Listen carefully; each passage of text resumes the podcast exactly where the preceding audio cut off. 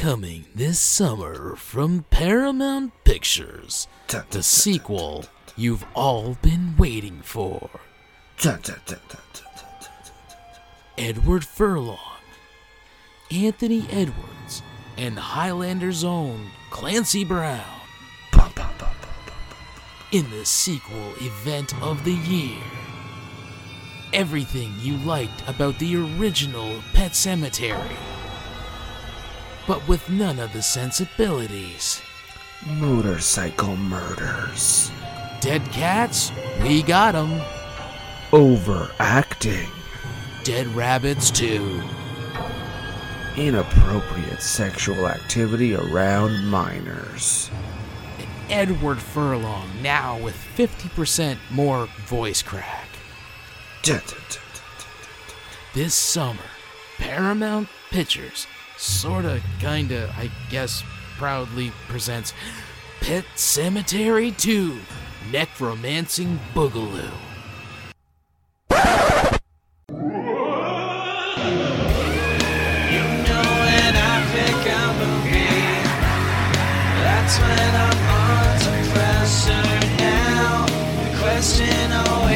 Back to me,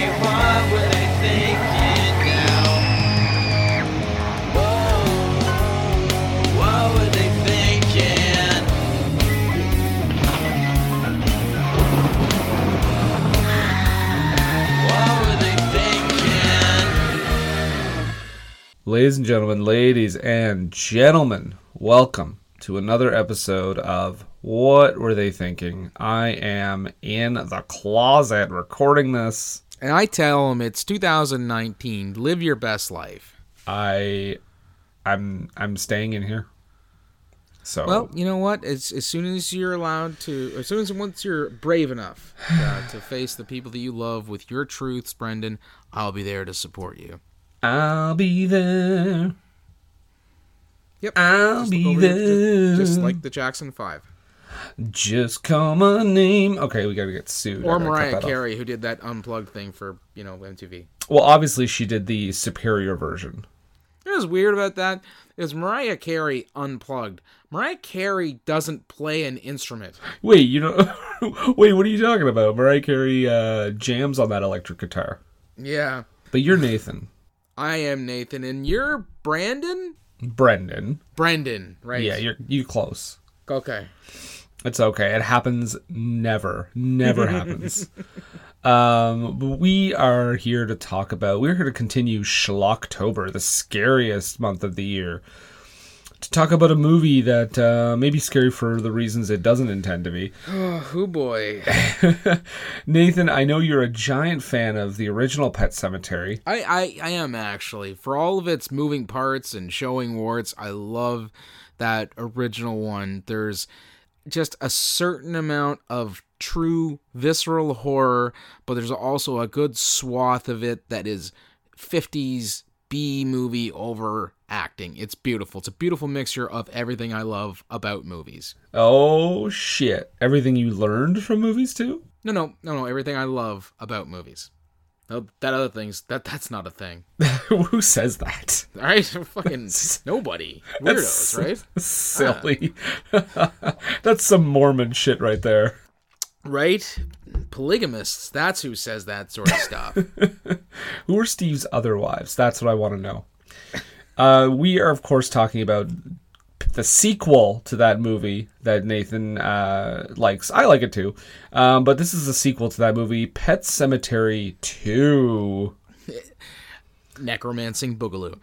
I can only I, I wish. uh, it's it's directed by the same person, Mary Lambert.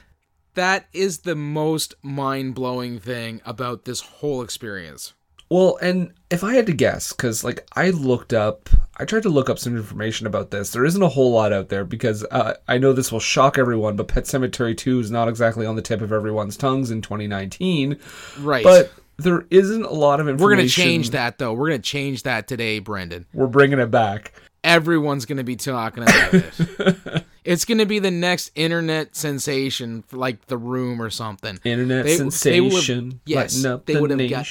Our suggestion will have fueled uh, the resurgence of Pet Sematary 2. Gonna be huge. Gonna be huge. Yes, Pet Sematary 2. Uh, so what I was going to say is, um, not a lot of info, info out there, but I know that uh, Mary Lambert ran into a lot of issues with the studio. Oh, so we got a, a Bakshi uh, Henry Selick situation here. I yeah? bel I believe so, and and, and I mean, I'm probably gonna side with her because having seen the first one and knowing what she was more capable of, I feel like this. I feel like she was probably waylaid on this one. Yes, uh, it, it because the first one again, uh, it has that overacting quality, but there is some legitimate horror that at times, even viewing it now, gives me anxiety. The only anxiety I had about this movie was that I had to watch it. well, your your only anxiety was uh, when are the credits gonna roll? um, but this movie stars Edward Furlong a year after Terminator 2, so he is like at the top of the mountain. Yeah, white hot. Right, decides white to do another sequel right after this, or right after Terminator. Uh, we have Anthony Edwards from ER, which I don't believe ER started airing yet. No, this I was just before ER started, so his biggest role to, at that time would have been Top Gun. Yeah, so this launched him into the stratosphere. Uh, It certainly may have made him go, you know what? Maybe I should reconsider television. uh, and of course, Clancy Brown from a movie that everyone knows and loves, Highlander. And a bunch of other people that I didn't really take notice of. Those are the people in this movie. This is Pet Sematary 2. Uh, let's just uh, get into this, shall we? Yes, let's. Sooner begun, sooner done. because I will say that uh, I first watched this when I was very young, so this movie actually terrified me as a child. It my viewing was a little different this time. We so, we start off with a like it looks like we're start it, when I first saw this again, like watching this for the for the podcast. I was like, I don't remember this taking place in like this time period because we start in this old castle and there's like thunder and lightning outside and there's a woman like going down this circular stairs and I'm like, this is a period piece? Like what is going on? But no, we are on a film set. And Eddie uh, Eddie Furlong's mom, I don't remember her name in this movie. Renee. But she Renee, okay, right, because it's on all the boxes. But she is an actress. Um, I feel like she's not like a huge actress if she's doing a movie like this. no, no. I, and the only, again, the only person of any real note at that at, at that actual time may have been Edward Furlong. Yes. Yeah. Oh, oh, oh, sorry. I mean, not the actress playing Renee, but the actress that Renee Oh, the is character playing. that the actress is playing. Okay. Yeah, like I feel like she's not supposed to be like a huge deal. But then I have a lot of questions about the different movies she's in. But anyway, uh, I'll get to that later. But yeah, she's she's walking down these stairs and she's doing this horror movie. And of course, you know, somebody fucks up. They yell, "Cut! All right, come on, prop guy, you're not hitting your mark. You keep grabbing her boob." I can't see a thing down there. Surely nothing's gonna go wrong in this scene, sir. Yeah, I come on. Where is the? There, there should have been somebody doing some sort of. I have a note. Oh, so she works for Carolco. the same people that filmed The Crow. Yeah. Oh my god, yes. This is like yeah, this is the No most, safety standards at all. most dangerous film shoot I've ever seen. Like this is clearly like a studio, like a or a set or whatever. Yeah. But they don't have like safeguards in place. Like this is not like 1950. This is 1992. At one point, there's a guy just standing around with a running hose. The fuck? this is not the fucking Genghis Khan John Wayne movie that killed everyone. This is Right. this is a regular shoot in the 90s. On a sound stage. on a soundstage. And like you said, yes, after this, they did go on to make The Crow. Uh, thankfully, there were no issues on that set.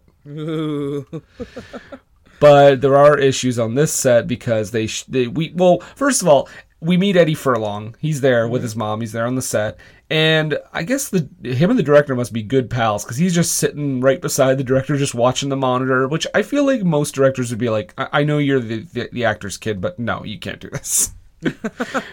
But he has one of those reveals, like you know when you're watching a movie and like a famous person shows up in a cameo, and they do this slow like turnaround, and you're like, oh, it's that person. Yeah. He totally has one of those introductions. Like he turns around and it's like, hey kids, it's Eddie Furlong. which I guess makes sense because of Terminator 2. But I just thought that was funny, a funny way to introduce him. Uh, but he, you know, he loves his mom. His parents are separated at this point. Uh, I believe he's living with his mom, and they want they they're planning on the mom and dad getting together and having dinner. Yeah, they're separated. They're not divorced, so they're trying to work it out. And he said Dad wants to come down to the set for dinner if you're okay with that. But don't get your hopes up. He's like, I know, Mom. It'd be great if that was the actual voice he used the whole movie. Man, every single time. Like even even when I watched that terrible direct to video Crow 4, Ooh, he's in that. What? And- oh, it's fa- uh, that's a small screen shameful coming. I Oh, my. guarantee you. oh my god! Um What year? this oh geez, Dave Boreanaz and Tara Reid are in it. Dennis Hopper was Oh. still alive and Danny Trejo's in it. So that kind of Oh gives my you god! yeah. Yeah. Holy shit! Did Tara Reid and Edward Furlong have a more fucked up off? Uh, well, I think Tara Reid, as far as characters go, would have would have won in that one because um, her and David Boreanaz are uh they're the big bads. They're like the the ones who cause Edward Furlong the strife, and he has to return from the grave to re- avenge his death and his Oh, boy. girlfriend's death. Yeah. Avenge me! Avenge me! Uh, best part about that movie, Dennis Hopper plays a white pimp who thinks he is very urban. This is kind of like Harvey Keitel in Taxi Driver. Oh, to the nth degree. Okay, think of think of the most stereotypical. Think of Rudy Ray Moore in, in Dolomite. That is how Dennis Hopper was talking in this movie. Oh boy. The book. Kiss it, bitch. Yeah. Well then, um, so Pet Sematary two. Pet Sematary 2, back to this, yeah. So, you know, that whole thing happens. And then they go back to shoot the next scene, or the shoot the scene again, and tragedy strikes. They there's some water that pours out and Because the on guy's el- standing around with the hose. yeah, he's just spraying it everywhere, spraying it all over the electrical equipment. Uh, mother, his mother grabs the fence like she's supposed to in the scene and gets hilariously electrocuted. Oh my god. like Yeah. when I saw this, I said, "Oh, this is just part of the scene." Until everybody starts freaking out, I was like, I thought this was still the movie within the movie because her acting, I mean, her acting's pretty bad. Yeah. Like the the the actress who plays Renee, so I was like, what is going on? Uh, she's My my biggest qualm with this is that it was you said what 92? two, yeah, 92. Circuit breakers were a thing. And I don't know how you familiar you are with uh, you know, electrical wiring and and circuit breakers, but the way they work is if there's a uh uh, the, the kickback, like someone's getting electrocuted and the electricity is not going where it's supposed to go, it's supposed to trip the breaker. So the person doesn't stand there continuing to be electrocuted. It's a go. It'll one jolt, big jolt, could kill you, but you won't just stand there like a also like cartoon. n- no one makes a decent attempt to get her away from it.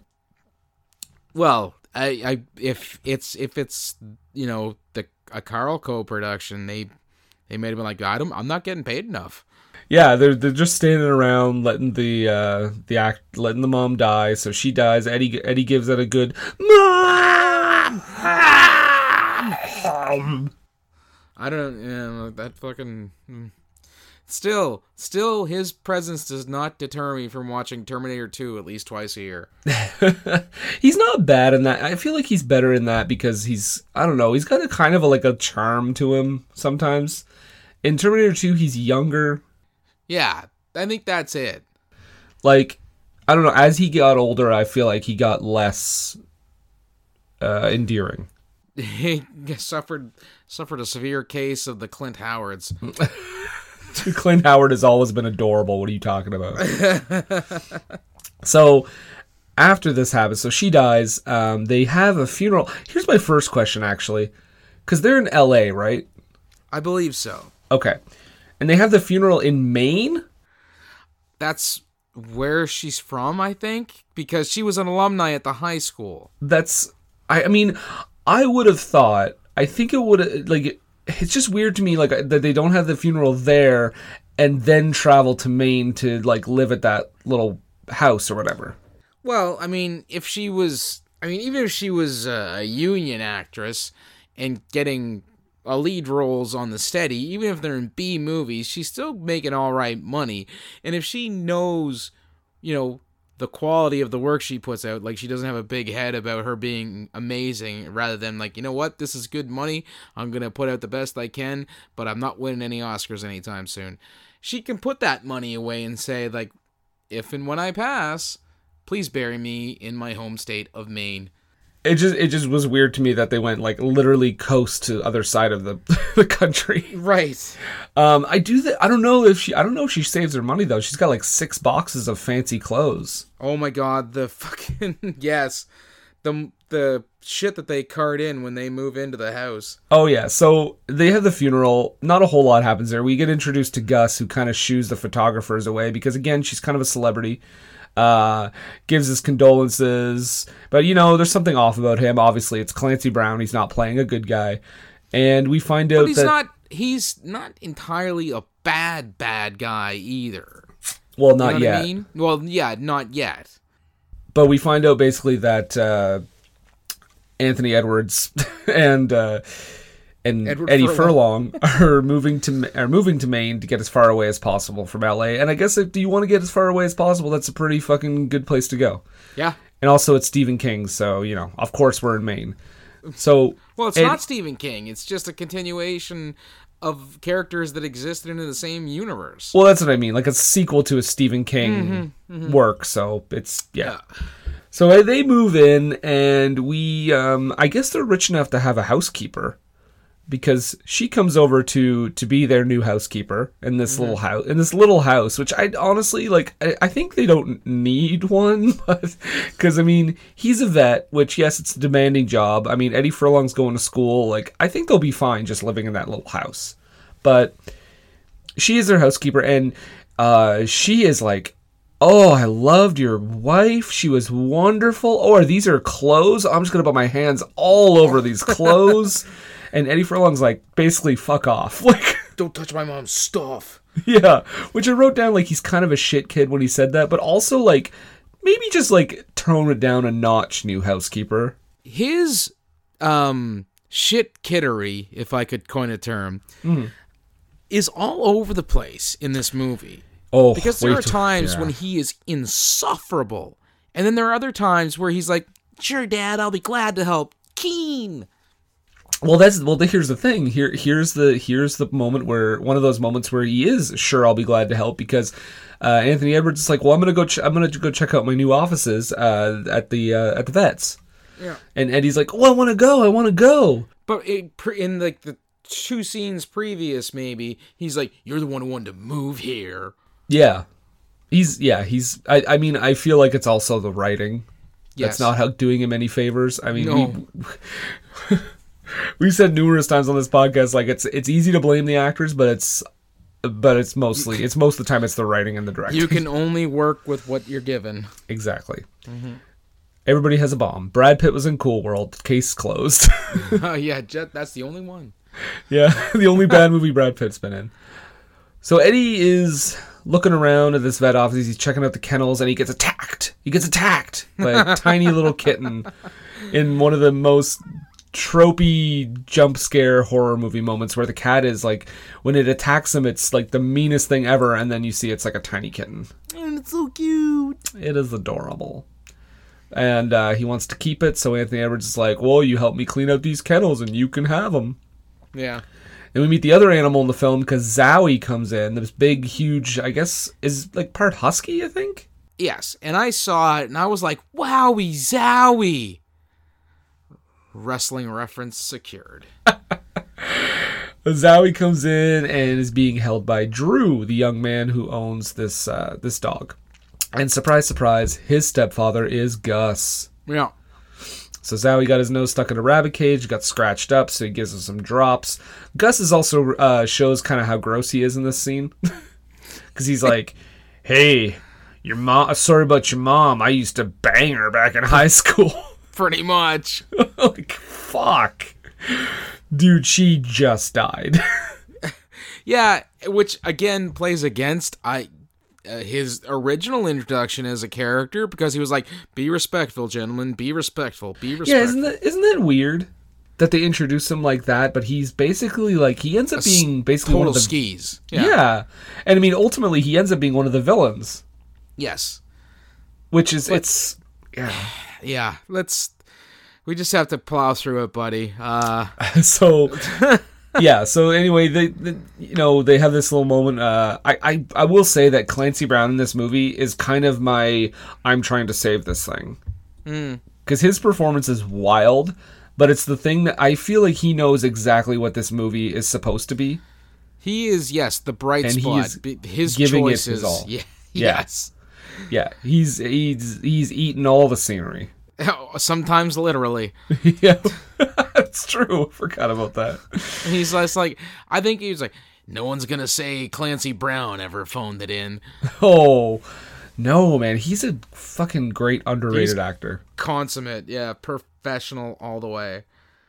So uh, they have this whole thing. He he has my first little thing that I like w- w- that he does is uh, Drew, the young man who owns Zowie, Yeah. is uh, hears about the cats because they're, they're giving away the kittens to a good home, and he looks up at Gus, and Gus is like, "Not our home, buddy." And I guess that's one of the few things I have to take Clancy to task on. And hit me up on Twitter, Clancy, if you got any. Uh, his Maine accent appears and disappears at the most random of times. Oh, at first I thought he was doing what uh, Judd did in the first one. That that's a Maine accent. Yeah, He's doing like a light version of that, but then sometimes he just uses his real voice. and that's what I mean. Like, like that accent. If you're from there, it's not a put on. And if he's supposed to be from there, because he went to high school there, stayed there, became the sheriff, yeah, that accent should stick with him the whole time. Clancy Brown here, and for Pepperidge Well- Farm. he starts out when he's talking, Gus, buddy, you got to get a hold of that dog. Yeah, you gotta get a hold of that dog's Zowie there. You don't want him getting in the rabbit cage. But then every once in a while, it's like, especially when he's in a more heated moments later, no accent, none whatsoever. And I can't get on it too much because you know, Montrose has a accent that's spotty at best. Well, that's just that's that's that's monkey. Right. Yeah. But anyway, he, uh, so Eddie Furlong brings his new kitten to school for some reason.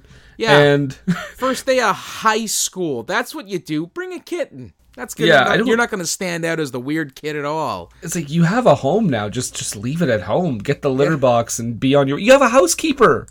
Mm-hmm. Leave your fucking cat at home. I'm pretty sure she can take care of your fucking kitten.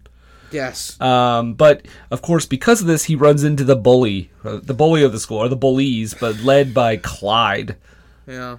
And uh, he's he's so like he is the '90s movie bully. Oh yeah. Like Hundred percent. just like, hey, I heard your mom died. Heard she was real fried and everything. That sucks. It was real gross. I heard.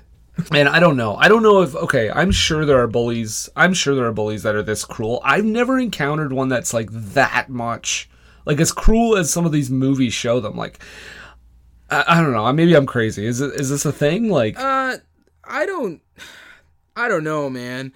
Like, I never encountered anything as drastic as that, like making fun of someone, you know, because their parents died. But I do have it on good authority that way back uh, when my mom was going to school uh, and her dad passed away, uh, she apparently got teased about that. I'm like, that's kind of fucked, that's fucked up. right? Yeah, that's. I've never. Yeah, because like I see it in movies and I'm like, doesn't happen as often as the movies tell us it does. it's yeah but and you know I, I i feel that if that were to happen that the teachers would be like we need to look at this kid as a possible sociopath We need to isolate this child's file. well i mean that's an emotional line that you are crossing when you do something like that, meaning that you have none. Well, yeah, and speaking of serial killer intentions, this bully steals the kitten. So there you go. We got the uh uncaringness to make fun of somebody about their mom dying, and then he's perfectly fine with possibly hurting a small animal. Right, so he takes it, and the bullies all drive away. So uh, Drew is there too. He's Drew's kind of with them. And Which then I thought was weird. not with Yeah. The relationship with the bully throughout the movie for me was weird at best. Because there's times when they're like friends with him. Yeah, because he hangs out with them. They they Yeah. even tell him they don't treat him well. They're like, "Come on, lard ass," but he's always like, he's always he, he's always with them for the first like few minutes of the movie. So he they go off on a like a high speed bike chase, um, and by the way, this whole time Eddie Furlong like is almost caught up to them. Like he's like right behind them, and then somehow they've managed to like stop, walk up to the pet cemetery, put the cat in a cage in the pet cemetery, come back before Eddie Furlong gets to them. There is so many inconsistencies with how time works within this movie. It's ridiculous. Well, and much like last week, I guess we'll just have to say that the bullies are time lords. Apparently. Gotta be. Gotta be. There will become Keanu Reeves dogs. and no, I'm not talking about John Wick. so yeah, they put the cat in the in the pet cemetery cage, and you know, Dr- uh, Eddie Furlong shows up and has a dust up with the bully. He actually punches him in the face, uh, but then he gets the shit beat out of him. Yeah, but, you know, you miss every shot you don't take, right? Yeah, he got one shot in. Got a good one in. I mean, you don't win them all, that's for sure. uh, Drew shows up to tell him. We kind of get a little bit like, oh, this is the pet cemetery, blah blah blah. You bury something here, whatever. It's just an old story, etc. Moving Yeah. on.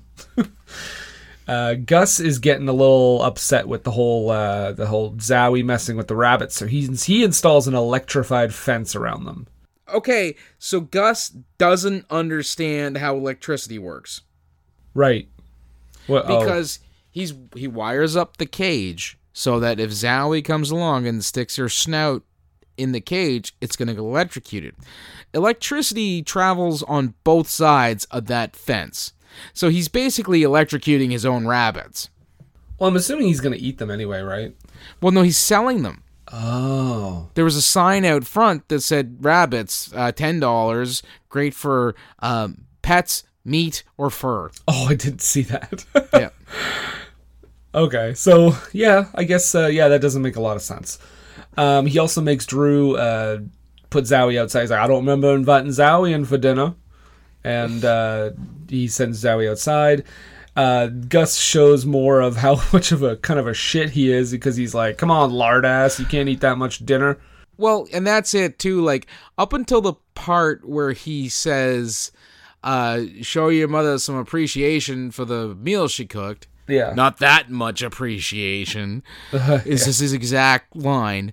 Up until that, though, he was just it was very standard, uh, country dad stuff. yeah. I mean, still like a dick. strict is a bit of yeah kind of strict with the discipline but it's really all as far as he's concerned in the best interests of the boy so he is raised well with a good work ethic and pride in his house not to have dogs running around inside making a mess Right. but yeah, he's he's yeah, he's he's an asshole in the scene. He started he makes fun of her for being fat and all that stuff. yeah Um, but then he starts getting his fuck on. oh he is 100% enamored with gus's mom Oh, and she's she's pretty cute. she is super cute Yeah, she can get it. Am I right? Eh. but while they're doing that, he hears the dog outside, and he says, "Okay, that's it." Gets out of bed. just one second before we run into that uh, i have a note that i wanted to mention specifically about the rabbit cage do you remember the scene when we're introduced to him at the rabbit cage as he was getting ready to electrify it Uh, yeah, couple of rabbits boning he's sitting there watching it petting another rabbit with a big smile on his face. Oh, I did not notice that. Fucking creepy. Anyhow, so this is what we get the insight as to what Gus's character is about because not only does he like to watch rabbit fuck, but he also likes to fuck like a rabbit. See, I tied that back in, brought it back around. Now we're back to them in the bedroom. Boom, done. Yep. So, yeah, he hears the dog outside. Gus is like, "That's it. I warned him about that dog." He grabs his shotgun and fucking Rifle. shoots a rifle and fucking shoots the dog like dead. uh, despite Drew being like, "What the hell are you doing?" So, um, here's my thing: is like, I don't understand why the like the the the mom or the wife or whatever. Or she's not his wife, but actually, I don't know if they're married. or No. They're married. Okay. Well, the stepdad. she is like, I mean, she sells it like she's like, oh, what have you done? But then like two scenes later, she's like, mm, hi Gus. Yeah. I'm like, he just shot your dog, You shot your Like- kid's dog. your kid's dog, who is like. uh, I mean, yeah, sure, maybe a handful, but I think that's a step too far. A little bit. so uh, I will tell you this, Nathan. Like, obviously, you know, um, animal murders. I've talked about it before on the podcast, but Hashtag animal murder. yeah. But when I was a kid uh, and say, seeing this movie, this scene where Drew is like sitting there with his dog while that song is playing, um, it ruined me. like, What song? Uh, this song plays. It's it's called "Fading Away." Okay.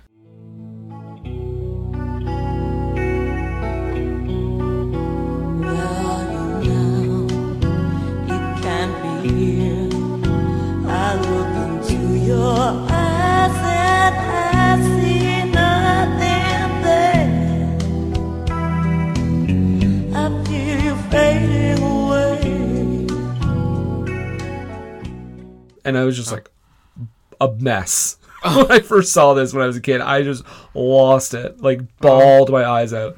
I had another uh, friend of my mom's actually uh, when this video because I saw it on VHS. I'm that old.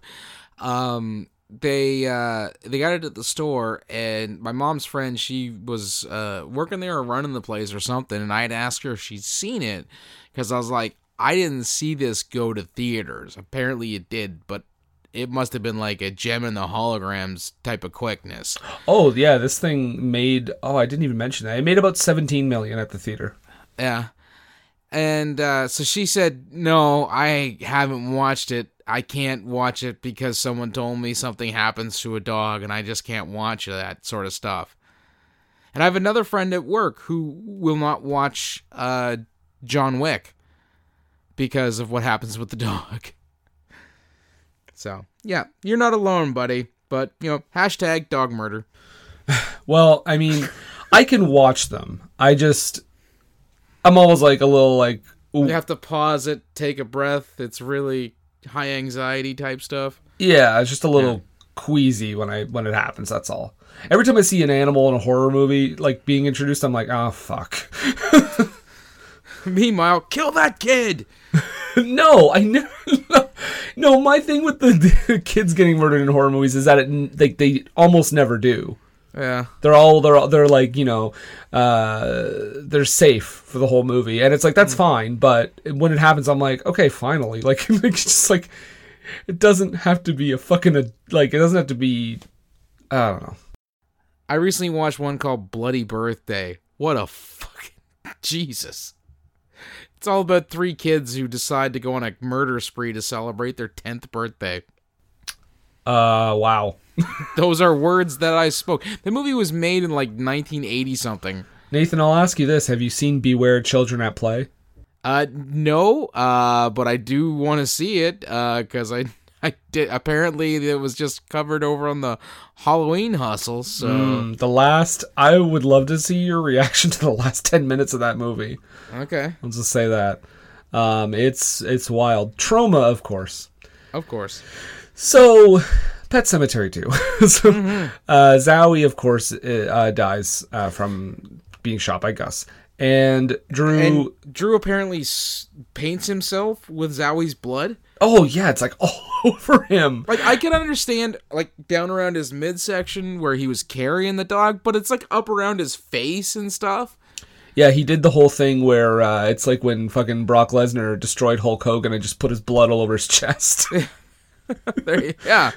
or I was gonna say Neil Breen. oh, uh, yeah. when Jim, Jim, I can't believe you did this. I can't believe you committed suicide. I cannot believe you committed suicide. How could you have done this? How could you have committed suicide? I can't help you out of this one, Jim. Oh, I'll never forget that movie. Ugh, I spread that disease to a couple of friends uh, I'm so glad you did. a week or so back. Uh, one of them said, "I may never forgive you for this." I would be thanking you. The other ones did. Perfect. Uh, Drew is like, yeah, Drew's covered in blood. He meets up with Eddie Furlong. He's like, we need to bury Zowie. And of course, he wants to bury him in the pet cemetery, hoping that he'll return from the dead. none of this stuff that we get to experience as far as like the pet cemetery, uh, the barricade that's supposed to keep people from going up to the actual Indian burial grounds. None of it looks like the stuff from the first movie. And that really blew my mind because, again, it's the same director. I don't know why. And like, what year did the first one come out? 89? 89 or 88, I So it's only three years later. Yeah. Maybe not even between productions. So, I I mean, you're telling me they couldn't get the same set or at the very least, or design it the same? yeah, exactly. Like, you have, and exactly, the director's right there. I feel like this was rushed mm, into oh, production. you don't say. Yeah. I feel like even though three years apart, I feel like they were like, we gotta, we gotta get on this Pet Sematary 2 train, get this into production. That's what the people want. That's right. That's when the money rolls in. So after they bury Zowie uh, in the pet cemetery, you know, some time passes, and later that night, an angry Zowie returns home with blood red eyes. Mm-hmm. And Gus is like, "How could you say you were burying your dog?" Because that's what he told him earlier. And he's like, "You you were burying your dog. Your dog is right here, and he's alive and well, and there's nothing wrong with him at all." It was real nice of them to go with that innuendo that uh, you know Gus was out fucking. what were you doing, burying my dog? Oh God. oh. oh. You're welcome. Um, meanwhile, so uh, Jesus Drew, uh, or they said they're going to take the dog to the vet, which I guess Anthony Edwards already has like a mobile vet unit, that was weird. right? He just shows up. I mean, I'm like- not saying they're unheard of. It was just odd to see it. It was odd to see it that quickly. Like he just got to town what two days ago, Yeah, and he's like, "Yeah, I got my mobile vet." And when he showed up, that place was a shithole, and now Hmm. he's got a fucking like mobile unit. so they take Zowie uh, to the vet. He says, "Oh, there's no heartbeat." Dun dun dun. And he takes a blood sample and puts him in the kennel until he feels better. Skipping past this, Drew is uh, grounded, of course, because of this whole thing. Because it's like you know, you bury, you bring, you brought your dog back to life. You're grounded. yeah. That's what Um, you get for necromancing. So, but the mom is like, I'm still going to let you go out for Halloween. I'm not a monster. So, he and Ed- Eddie Furlong, uh, I don't think Eddie Furlong has a costume, does he?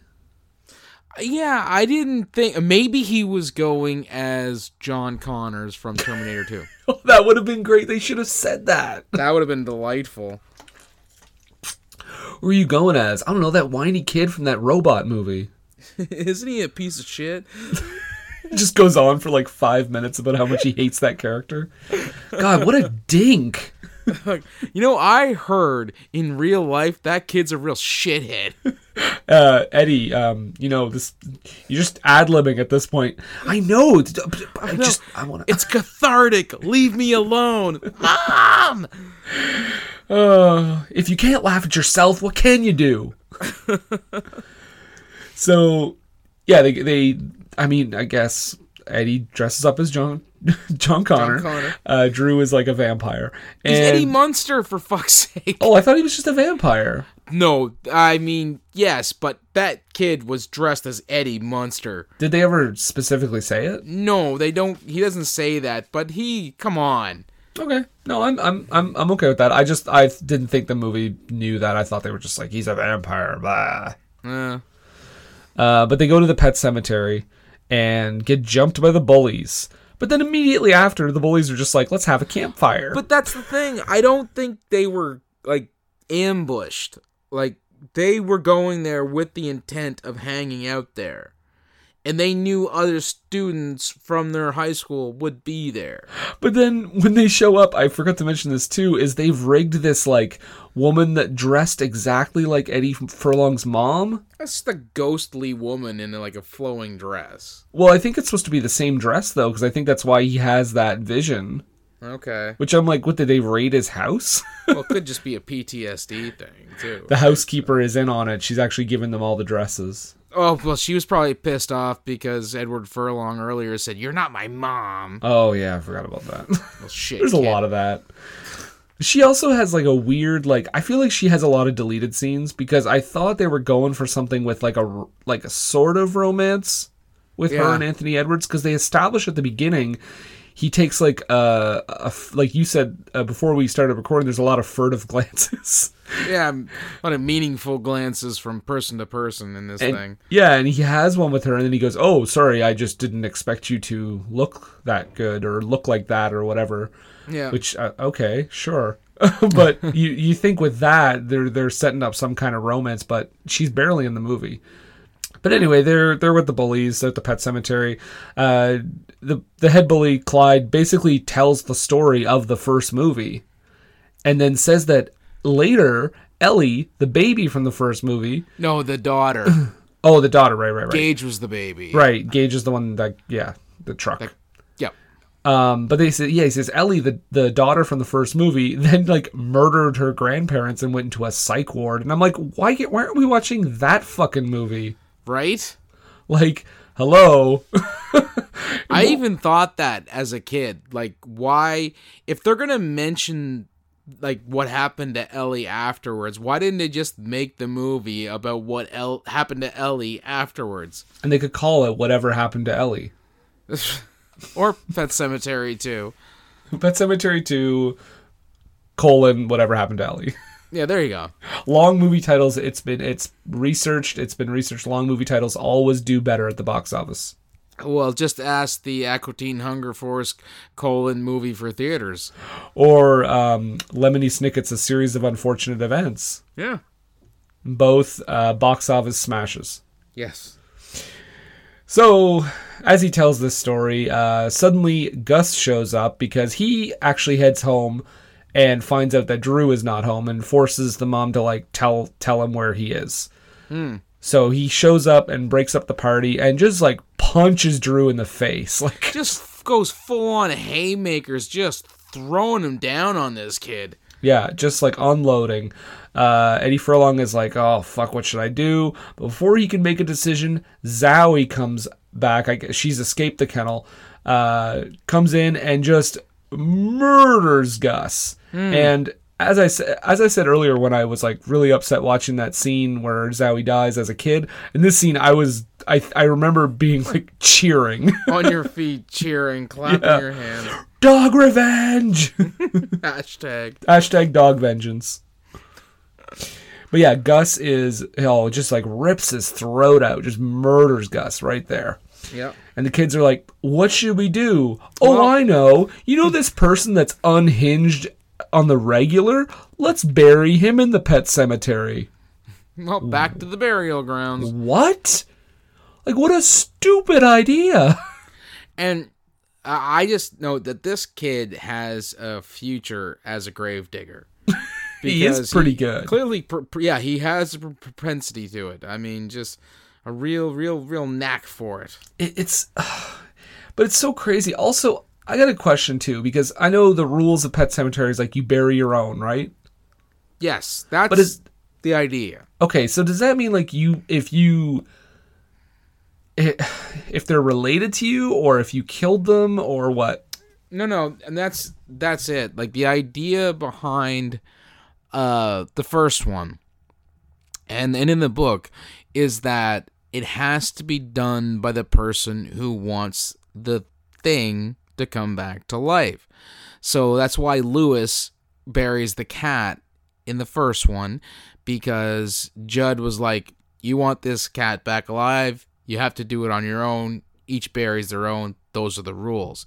So when the cat comes back, yeah, it's antagonistic towards Louis, but it is now Louis's cat. Right? Same thing with Zowie. When Gus buried Zowie, he Well, came Drew back. buried Zowie. Sorry, Drew, not Gus. Sorry, Drew. When Drew uh, buried Zowie, Zowie came back, and I was like, okay, so they're kind of getting this right because Zowie serves as a protector for Gus. Possessed, but still a protector, right? Later on, though, and the same things happens with Gus because they bury Gus, and he comes back, and he's not as antagonistic towards them at first. It later progresses that they turn on the person that buried them, which I guess did happen in the first one, obviously, but it's still, mm, I don't feel that they were following the rules as tight as they could. Yeah, for sure. It just seemed a little slipshod with that whole thing. Hmm. Uh, later that night, Zombie Gus comes home and climbs into bed with mom with the giant gaping wound on his neck. To which I wrote, mm, "Gross. Yeah. That's disgusting." So he apparently he comes back as a rape zombie. Oh God, that's terrifying. Just name my next band. I am Nathan, and we are the rape zombies. One, two, three, four. No, just rape zombie. We are rape, Rape zombie. zombie. One, two, three, four. Yeah. You could be like your heroes, the Sex Pistols. Gross. Sorry, the Doors. The Doors is what I meant. Ugh. Awful.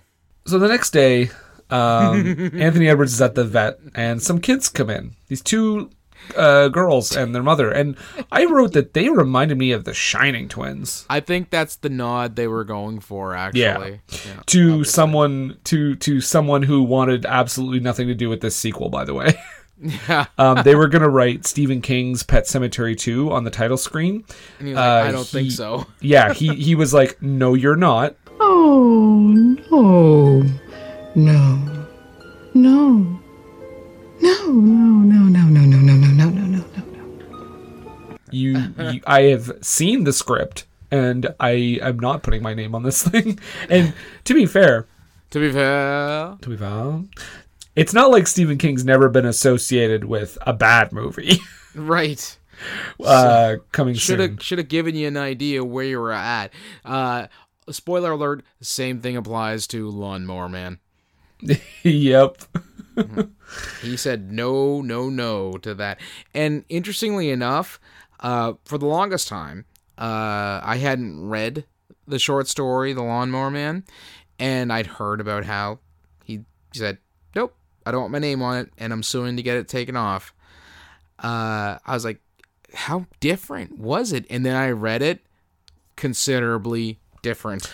I've heard, yeah, I've heard it's like com- almost a completely different movie. the the only thing that they have in common is that in both the story and the movie at one point uh, grass gets cut Well, there you go. That's all you need. that is it Uh, and Pierce Brosnan is in both. i don't understand why the, the people who wrote it the movie just couldn't come up with a different title the groundskeeper Well, I'll tell you what. Lawnmower Man coming soon, probably. Oof. what about Jobe's War? Like that that's like the direct to video sequel. Oh boy, small green shamefuls. yeah. so, Pet Sematary 2. Mm-hmm. Those kids go in to get some kitties. And they walk in, and you just and and by the way, before this happens, uh, Anthony Edwards is on the phone, and he finds out that the blood, blood sample he sent in for Zowie was that of a dead animal. Of course, it was. And he also finds out he's like the last vet that was in that town did the same thing. He keeps sending you samples of dead animals, and he's like, that doesn't make sense. Yes, because that's where they tie in church, isn't it? Yeah, yeah, Yeah. Church and yeah, but then he he hears screaming in the next room, and he walks in, and the kitties have been mauled by Zowie. They Just are just like Murdered. it's brutal, man. It's, like fucking Jackson Pollock painting of cats. it's just like blood and cat guts like everywhere. Um, so Anthony Edwards is like, okay, something is clearly wrong in the state of Denmark. so he goes and sees a weird taxidermist Fuck. who basically is like, uh, is basically like, you just need to get the hell out of that town, and then talks about all the things that happened in the first movie again. Also, he's giving, he's like stuffing a pug when we meet him. I know. Fuck, you would be more interesting with blue eyes. Ugh. So he's weird. Anthony Edwards is like, fuck this shit, runs out of there. Um, and that's the end of that. Zombie, back to Zombie Gus, who's just skinning rabbits in front of, uh, oh, breaking their necks and like skinning them right in front of the, while the kids are sitting there watching them. Yep. And, uh, being so disgusting at the dinner table.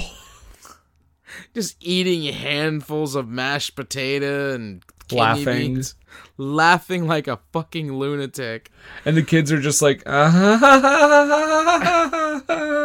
it's funny. This is the this is the part where like if you want to pinpoint where the movie went off the rails, I would have to say it's the weird taxidermist because everything just takes a hard right turn into Looneyville. Oh yeah, this is this is the tipping point. I mean, it's been dumb up to this point, but it's super dumb central at this point. Yeah. Uh, so he yeah, wh- while this is happening too, Anthony Edwards is watching like old movie footage of his wife. Yeah, her and Eddie both have this obsession with watching her old movies. Here's the thing: the it looks like the movie he's watching was made in like the 50s. Yeah, apparently she only starred in movies that homaged the B movies of the 1950s. And also, I'm just gonna say maybe don't watch old movies where your wife's character is killed. Yeah. Probably not the best way to get over that. But if she was a, you know, if she was a scream queen or something like that, he might have very few choices. True. That just that didn't seem like a horror movie though. It just seemed like a it looked like fucking Casablanca or something. No, no. But he's but he's doing that and then he he has a nightmare. Oh my god, the fucking nightmare. He's like he's having sex with his wife in the nightmare, but then he looks up and whose head is there? Zowie's, of course. So he's fucking like a dog with tits. It was fucking weird. it's the weirdest thing. Um, and like Edward, Eddie Furlong has like a not a similar dream. He's not fucking anyone, but like he has a, a similar dream where he sees like the dog in his room when the dog's not there, or something like that. Yeah, that- and then his mom's in the rocking chair. Yeah, and then it turns into Zowie or something. It's super strange. Well, no, it does like that weird. The room stretches out so he can't reach out to touch her. Uh, the next day, Eddie Furlong encounters Clyde, the bully. Oh, before that, um, him and Drew Buddy have a discussion, or they, where they're theorizing on how the burial ground works, thinking that when the person comes back, they're flipped opposite of what they were like when they were alive. Right. Because Gus is kind of gross, but he's not being a total hard ass with Drew, right? Right. Yeah. Yeah. Uh, so uh, yes, after that, Eddie is uh, Eddie Furlong is chased by Clyde and he crashes into the woods For no Clyde- reason. Like, No, no reason. Clyde's just you know he's just the asshole of the movie, and he's like, "I'm gonna put your head in the spokes of your bicycle wheel. I'm gonna cut off your nose or something." Mm-hmm. But then old Gus shows up. But and this before Gus shows up, this is another point in the movie where uh time is or continuity is just tossed out the window because he when they're chasing, he grabs Eddie Furlong's bike handles. First of all, those bike handles are BMX. Uh, later on, he's driving a bike with mountain bike handles. But that aside, uh, he runs him off the road at the same pace that his motorcycle's going. But for some reason, Eddie Furlong is down in the uh, gully, and then Clyde walks down the hill to get to him. Wouldn't he be? He should have been a lot closer, is what I'm getting at. So you're saying it's a flawless shot? hundred percent. Yeah, there's like that happens so many times them in this movie. Like it's it's it's poorly edited too. Hmm. Is the thing, but yeah. So Gus shows up and he basically tells Eddie Furlong to go to go home, and he starts he he fucking backhands Clyde Just yeah, pimp slaps the shit out of him. and starts uh, taunting him with the motorcycle wheel Yep. uh, to his face. Clyde's scarf gets caught in the in the spokes, and his fucking face is destroyed. I, I'm sorry. Did the did it appear to you that the scarf jumped up into the wheel? Yeah, like scarves do. Right. like someone pulled it by a fishing line. Yeah, I get it. Yeah, exactly. He deserved it for that scarf, though. But yeah, his face is fucked. So I guess I, I think it was a mistake at first, because then Gus is like, "Whoops," and then he's just like, "Well, fuck it. I started. I might as well finish the job." To keep grinding him up. Keeps grinding him, and you see his face from the, like a faraway shot. And it's pretty gross. Yeah. Um, so he kills him, and then yeah, so that that was my question about the whole burying your own thing because then Gus, of course, buries Clyde, and I was like, oh okay, I thought they had to be related. But that's it. That's no. They don't have to be related. But it's always this movie and the reboot or the remake that they did are the only times I've ever seen it explored within the Pet Sematary. I don't know canon or legend that something that's dead and comes back buries something else up in the cemetery. yeah, I didn't think they could do that. I I thought it was against the rules as well. Mm-hmm. So When it happened in the remake too, I, I I got a little angry too. I was like, what? No. yeah, I think that was one of the only real problems I had with it was that ending. Yeah. Yeah, I, I thought the remake was okay. I, I, I thought it was um. Anyway, well, I'll get into that another day. They shit the bed on the end. That's the my only my only qualm with the remake. The ending was terrible. Yeah. Um, so anyway, yeah. So Gus buries Clyde, and uh, but as before he does this, Drew's Drew drives by, of course, because why not, and sees the whole thing. So he and and Gus, I guess, doesn't want to go to prison. So Well, no, he had he had seen uh of Clyde uh coming back and off in the other direction, and he was trying to turn around to go help Edward Furlong, but remember he got tangled up in his bike or some shit. He couldn't get it turned around. Oh, okay. Yeah. I just don't understand Gus's motivation. Like, yeah, you saw me kill Clyde. Oh, I don't want to go to jail. I better, I better chase you down. Because Yeah. he, he chases down Drew. Drew goes back to the house. For some reason, he uses the key and then puts it back on the hook. Yeah, that's weird. And then uh, Gus shows up and starts terrorizing him. Zowie is suddenly like aggressive towards Drew now. Which again makes little sense. Yeah, it. I guess maybe because Gus is also a zombie, so they're like aligned now. But but Gus uh, tries to get at Drew. Drew manages to escape out the door when when his mom is showing up. There's so many convenient arrivals of characters. But his mom is showing up in her car. He's like, "We got to get out of here. Gus is trying to kill me." What? Jumps onto the fucking car and she's like, "Okay, uh, I believe you." and we get like a high speed pursuit down the road. Uh, Gus runs them into a potato truck, and they uh, fucking murders them. Hashtag wife murder. Hashtag child murder. Hashtag mashed potatoes.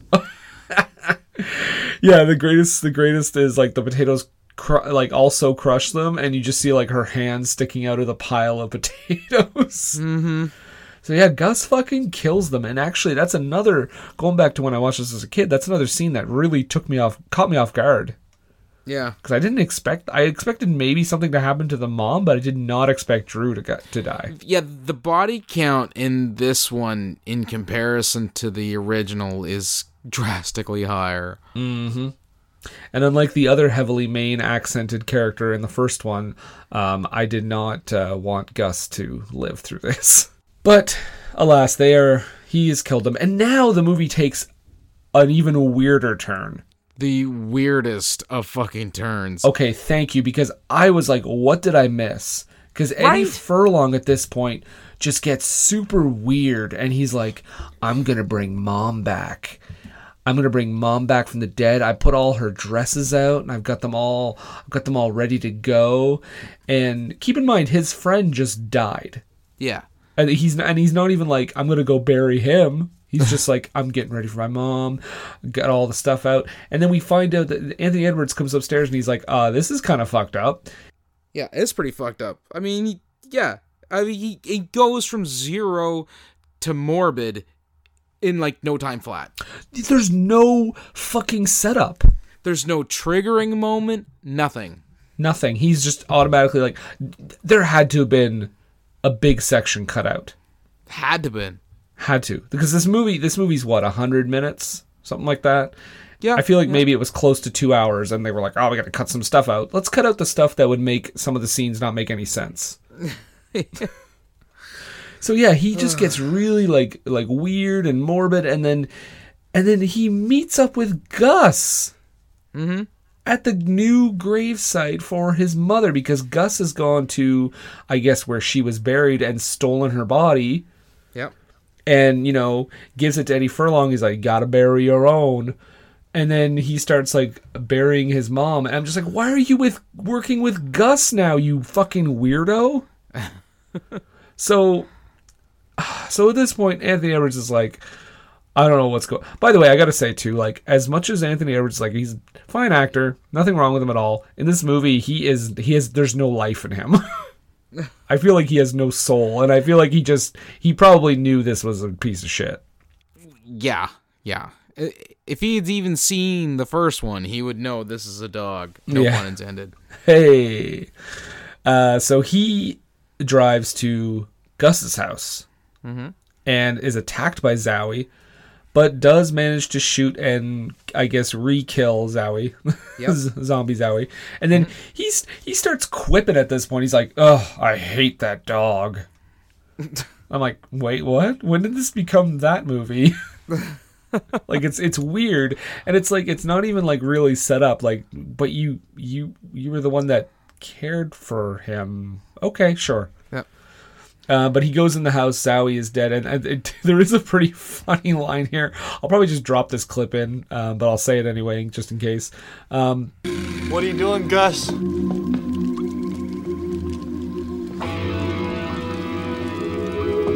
I was building a doggy door. What's going on around here, Gus? Why did you dig up my wife? Because I wanted to fuck her. So they get into a fight. Um, he fucking takes a good. The, the dog already took a chunk out of Anthony Edwards' shoulder, so he starts drilling into his shoulder wound. But And all I could say, my note here was he needs to get to an ER soon. this is the prequel, Nathan. yeah. This is before he becomes an ER doctor with George Clooney. Anthony Edwards finally manages to get a shot off and kill him, like sh- shoot Gus in the he- in the in the head. Yeah, in the brain. Yeah. In the brain. And then I honestly will say this is legitimately the best part of the movie for me is that he doesn't fall for the for the stupid horror trope where someone always comes back. He leaves the house, stops, goes back in and shoots Gus like four more times. I was like, "Thank you. Somebody finally fucking did it." This and Scream, the only time it's ever fucking happened. back at uh, back at Eddie's house, the, the housemaid is I, just trying her shit on, I guess, trying the uh, the dead wife's clothes and makeup on. like you said, there had to have been some sort of subplot where there was some sort of emotional connection between her and Anthony Edwards because I can't see anybody being so forward as to, well, I'm gonna root through their boxes and try on his dead wife's stuff. Well, yeah, like I said, they had that glance at the beginning, which you would think would lead to something, but then it was just dropped. Yeah. So she tries the shit on, and then, oh, who shows up? The dead mom, looking immaculate, by the way, Yep. for someone who was just dug, who just climbed out of the ground and has been dead for like at least a week or two. Well, I think maybe he was uh, Edward Furlong was waiting and, and did her makeup for. her. Maybe, but like I thought, I thought he didn't even see her until until after the scene. Um, But she shows up and she fucking stabs the housemaid uh, uh, in her eye, I guess, yeah. and kills her. Meanwhile, we cut to like Eddie Furlong hearing all this and just smiling. Yeah. Like a fucking sociopathic lunatic. Uh, Anthony Edwards returns home. He finds the housemaid's body, and the dead wife is all like, "Hello, dear. We can get back together again. We should try. we should try to work this out." Meanwhile, she's like holding Eddie Furlong close to her bosom. Yeah. Reeking of formaldehyde. Yeah. Eddie is like or she tells Eddie, "Go downstairs, let your let your dad and I talk this out." Goes to leave. Who comes in? Zombie Clyde. Yeah. Oh, this movie is This And- fucking movie. yeah. Oh. So there's a giant fight here. The mom sets everything on fire because why not? and Zombie Clyde gets fucking electrocuted and his head explodes. I gotta say, there's some pretty good gore in this movie. Yes, considerably more than there was in the original. There, it's a the first one's pretty bloodless, actually. There was there was like yeah, there was a little bit, but not like excessive. No, like Victor uh, Pascow at the first, and uh, the a bit at the end with Judd. That's about it. Oh, the ankle thing got Yeah. me. Yeah. Oh, and the across the when he gave him the Joker smile too. Yeah, that was pretty nasty. So yeah, Clyde's head explodes. Um, and then the mom is like, I'm melting. She's fucking Wicked Witch of the Westing over here. Uh, yeah. Because I guess she's yeah, she's made out of fucking uh, rubber or something. Well, they would have done that uh, to do facial reconstructions so they could have an open casket. Right. Yeah. So she starts melting and she starts saying like, because Anthony Edwards has had the shit beat out of him at this point. Like he's down on the ground. Eddie has to mm-hmm. pick him up, and she's like, "Stay with me. We're trying to work it out." Yeah. and Eddie Furlong is like, "Peace. I'm suddenly good I'm now." back. yeah, I'm back. To, dump my goth phase. It's over now. Yeah. Less than an afternoon. They escape. The house burns down.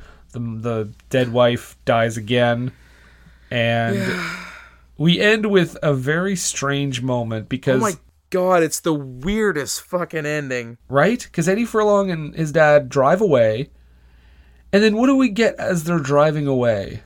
We get these this weird pullback helicopter shot as them with them driving off into the backwoods, uh, the byways of Maine, uh, leaving Ludlow. But we get like these fucking uh, uh sign language for the hearing impaired cameo shot of all the people who died in this movie. Yeah, Looking super stoked, like happy too. it's so weird. My favorite one of the bunch is Drew at the end because he's like, like that's the look on his face, and I know it's a visual gag that I'm doing for an audio podcast, but everybody who heard that knows exactly what face I made. It's yeah, it's the str- it's the weirdest fucking choice. Like, oh, let's memorialize all these characters that died. Okay, sure, why not? Anyway, then the movie ends. Pet Sematary two. Yep, that's it. Lame. Done. Oh, but we get one last flyover of the burial grounds. Oh, right. Is that it, after the yeah. credits? No, no, it's just it after they do the cameos and the memorializing of the characters who died. They continue with the uh, the uh, I don't know helicopter shot over the woods of Maine, and of course over top of the burial ground. Lame. Yeah. so, with all that being said, Nathan, would you recommend Pet Sematary 2? No. No. No. There are. I will say there are elements of it that, that would maybe be entertaining in a bad movie way, but there's also a lot of stuff that's just infuriating. Yeah, and one of the reasons why I think I I uh hard no on this is just I have such a near and dear place to my heart for the first one hmm. that what they did with this one is almost inexcusable. Yeah, it's it's a real it's a real bastardization of, mm-hmm. and yeah, I'm I'm gonna say kinda for me because like I said, there are parts that are like entertaining and like oh, this is so stupid kind of way, but no, it's not it's not great. it's not good. So what you're saying is you you can't pass a judgment night? oh boy. nah, going back to that again. Deep cut, deep cut. Oh boy. So, with that being said, Nathan, we're going to take a brief break and we will be right back.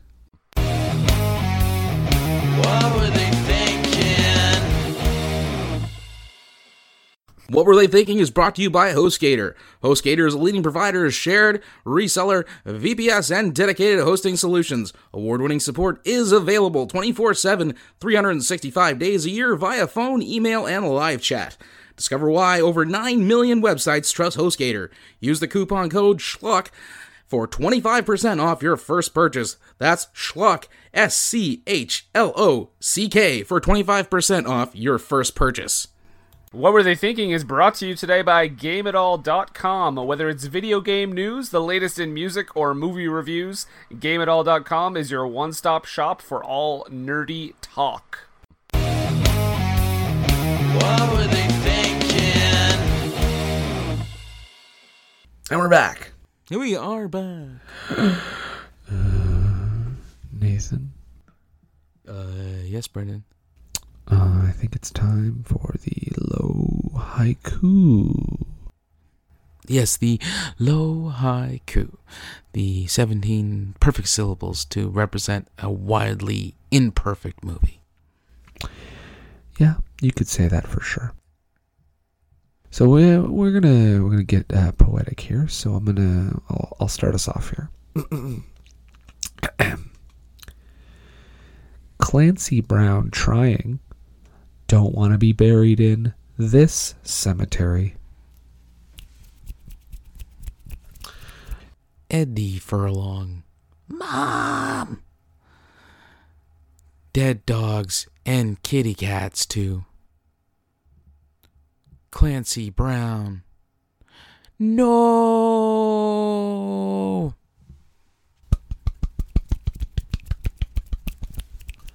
Good job. Good job. Thank you, thank you. And uh, Ba-doom! Badoon, that's the sound now. yep. Badoon, we're back. oh boy. So, uh, getting right into it, we uh, talked about this movie. We obviously uh, don't uh, care for it too much, but what do we always say, Nathan? Well, you know what? We always say. Don't take a word for it.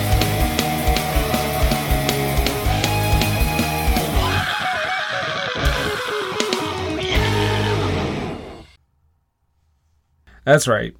Much like last week, we have another case here where critics and audiences are pretty much in line. Mm-hmm.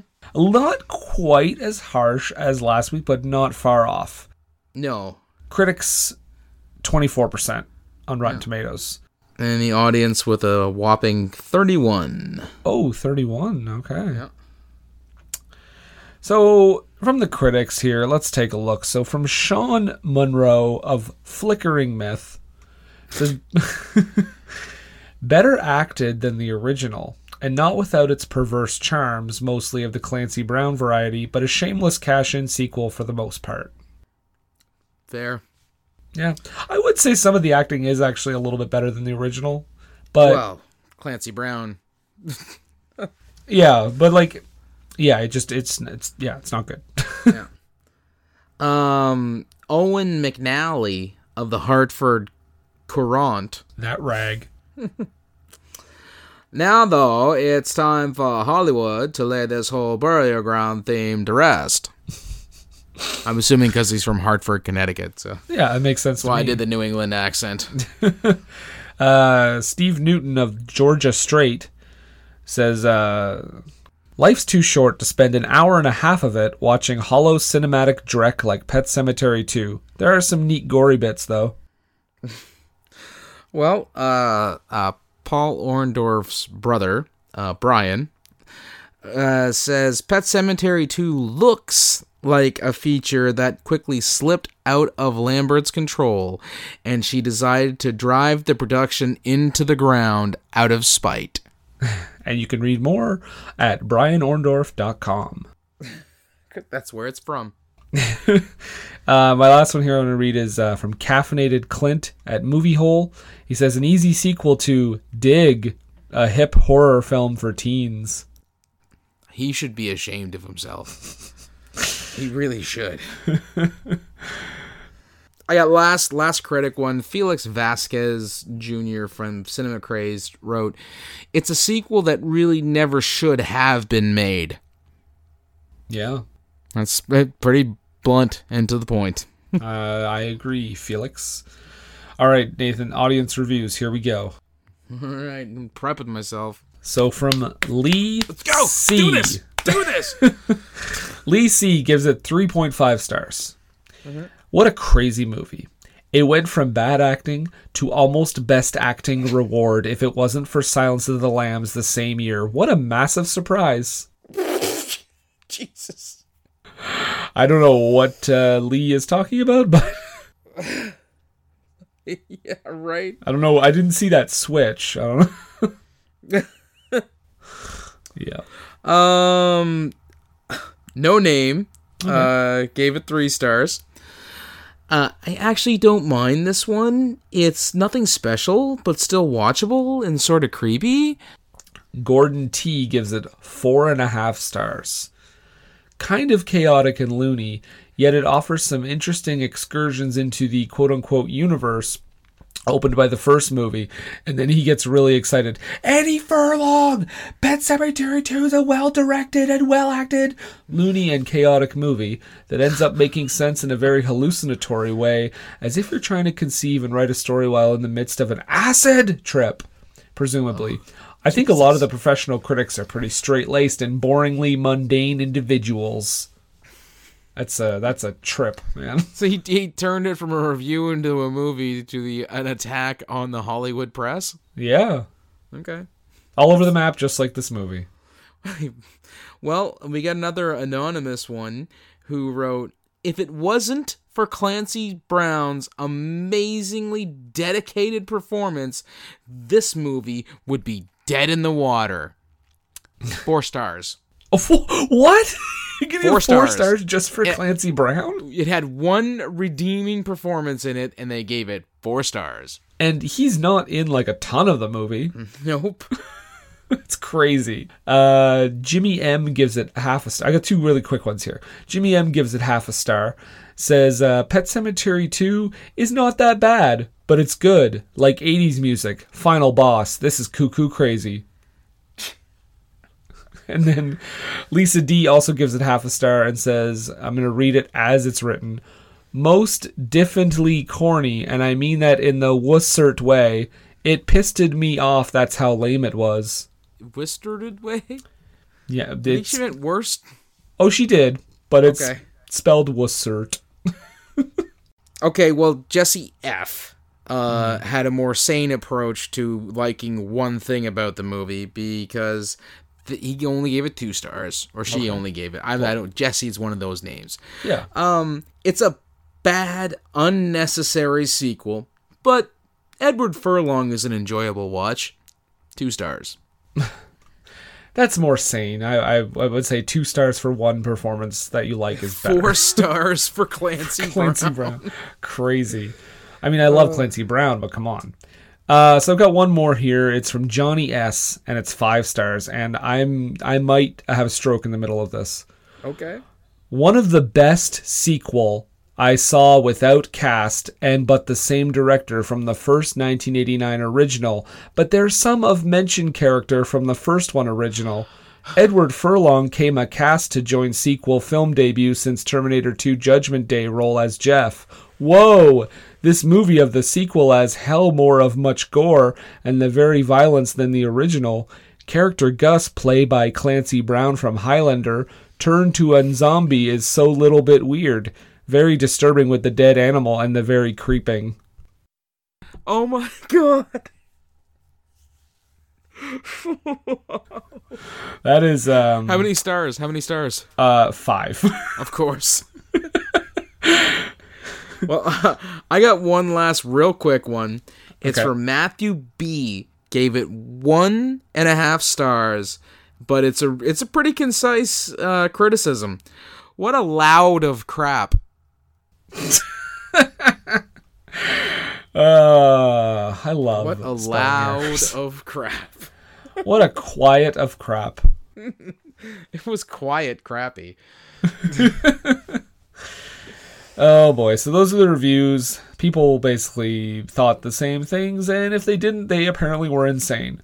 this is what we've gathered from that, right? That's that's that, that's everything we learned from this movie. oh, well, we shouldn't say that. I don't know why we would even say that. No, weirdos Such talk like weird that, right? Yeah. yeah. Lunatics. Mormons, Mormons, as we said. Right. Crazy Mormons. All their wives and such. Editing Deadpool movies and all that shit. Yep.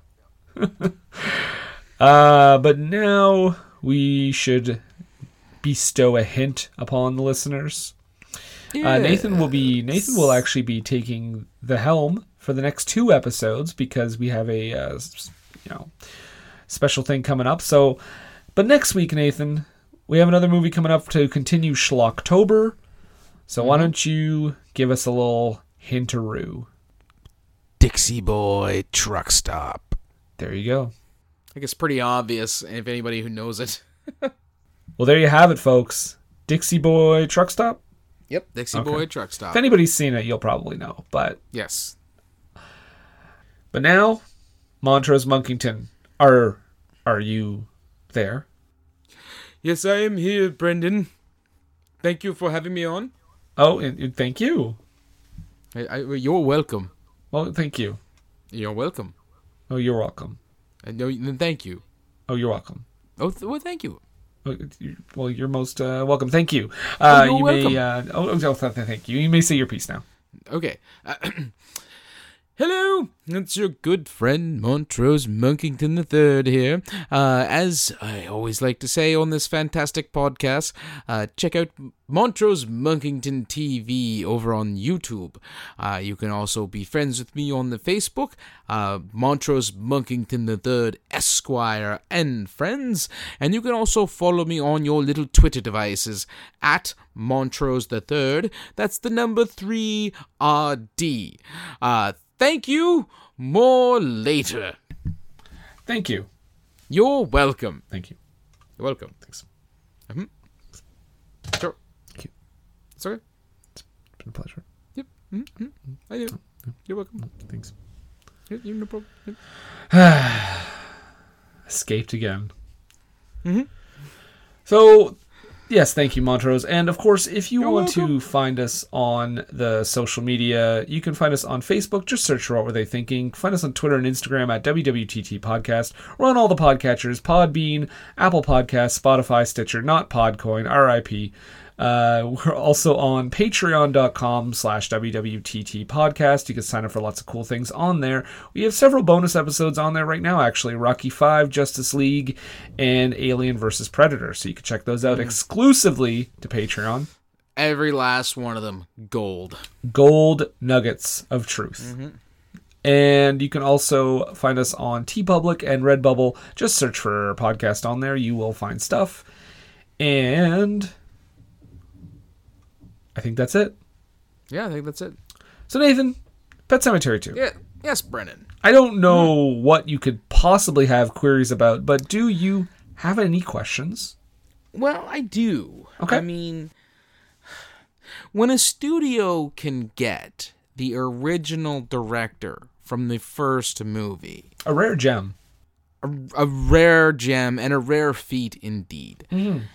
And the previous director, or that that the previous movie by the director, actually uh, turned out a, a good product. People enjoyed it. Um, Made money. Th- Yes, it did. And having that, both of those things in place, to go ahead and uh, take all of the original ideas that she had had for the script and how it was to be shot and just throw them all into a giant dumpster fire. For those studio executives who I'm sure later went on to work with Ralph Bakshi and uh, Henry Selick, I just have to ask you, each and every one of you, what were they thinking? Well, no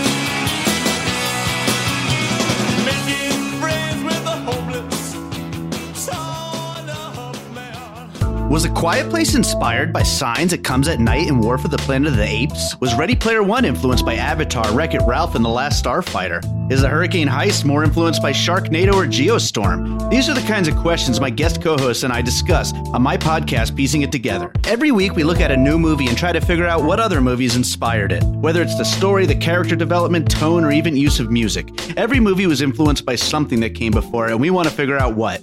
Check out Piecing It Together on your favorite podcast app or check us out on piecingpod.com. You can also follow us on social media at piecingpod. Piecing It Together is a part of the All Points West podcast network.